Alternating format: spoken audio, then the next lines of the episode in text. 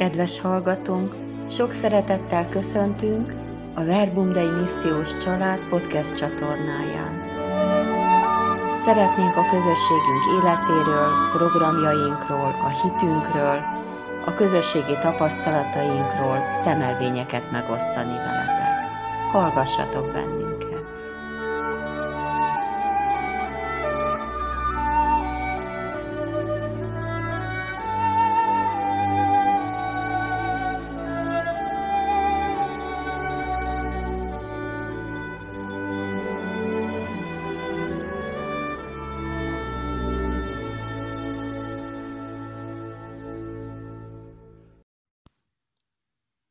Második hét, első nap. Lukács 1, 39, Lukács 10, 38-tól 42-ig. Azokban a napokban útra kelt Mária, és sietve elment a hegyvidékre, Júda egyik városába. Amikor tovább haladtak, betért egy faluba, ahol egy Mária nevű asszony a házába fogadta. Volt ennek egy Mária nevű testvére, aki leült az úr lábához és hallgatta beszédét. Mártát pedig teljesen elfoglalta a sok munka. Ezért odajött és így szólt.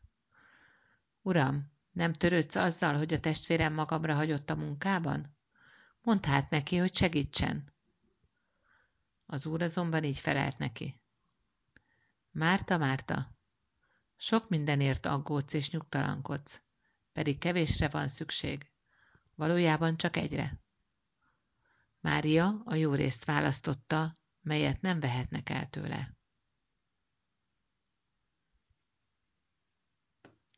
Készítsétek el az Úr útját, tegyétek egyenessé ösvényeit. Advent mindig az útnak indulás, az úton levés időszaka is. Mi is nap-nap útra szoktunk kelni, elmegyünk munkába, vásárolni, ügyeket intézni, embereket látogatni, egy szórakozó helyre sportolni, gyerekeket elhozni az óvodából, iskolából, stb. Folytonos útonlevés jellemző ránk. Elindulunk, és valahová megérkezünk. Általában van célunk, valamit szeretnénk elintézni, elérni. Mária is útnak indult Júda hegyvidékének egyik városába. Rokonához Erzsébethez indult. Tudta, hogy a hatodik hónapban várandós anya. Máriának fontos ez a látogatás. Magára veszi a hosszú út terhét. A cél elérése buzdítja az akadályok leküzdésében. Várva várja a szeretett rokonával való találkozást. Nem csak egy sima hétköznapi találkozás ez. Szíve alatt már ott van az isteni magzat. Isten fiát viszi. Találkozásuk Isten titokzatos jelenlétével való találkozás is. Mint ahogy Betániában Mária is ráérez Jézus személyében Isten jelenlétére, akinek lábához ül, hogy hallgassa őt, és egészen jelen legyen számára. Jézus is úton volt Júda egyik városa felé. Betániában barátainál tért be, Máriához és Mártához. Érdekes megfigyelnünk a két nővért. Itt is egy titokzatos találkozás történik. De ki az, aki képes felfigyelni rá?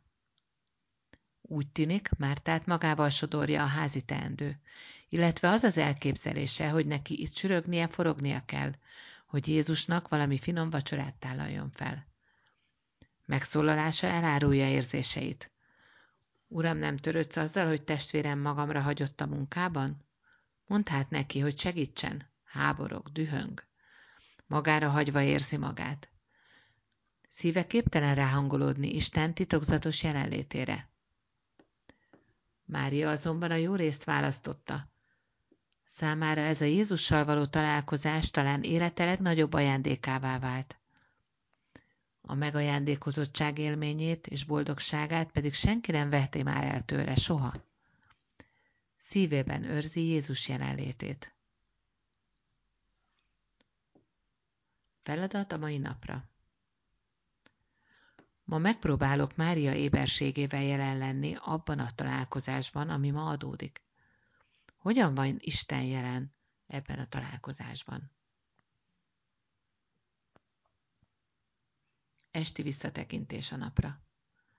Áttekintem a napomat. Milyen találkozások adottak? Hogyan lépett felém Isten? Miben éreztem a jelenlétét? Hol éreztem magam megajándékozva? Volt-e olyan találkozás, ami nem sikerült jól? Mi történt? Esetleg hol hibáztam? Vagy hol hibázott az, akivel együtt voltam? Mit szeretnék holnap jobban csinálni? Kérem a Szentlélek megvilágosító kegyelmét. Lezárom a napomat hálaadással.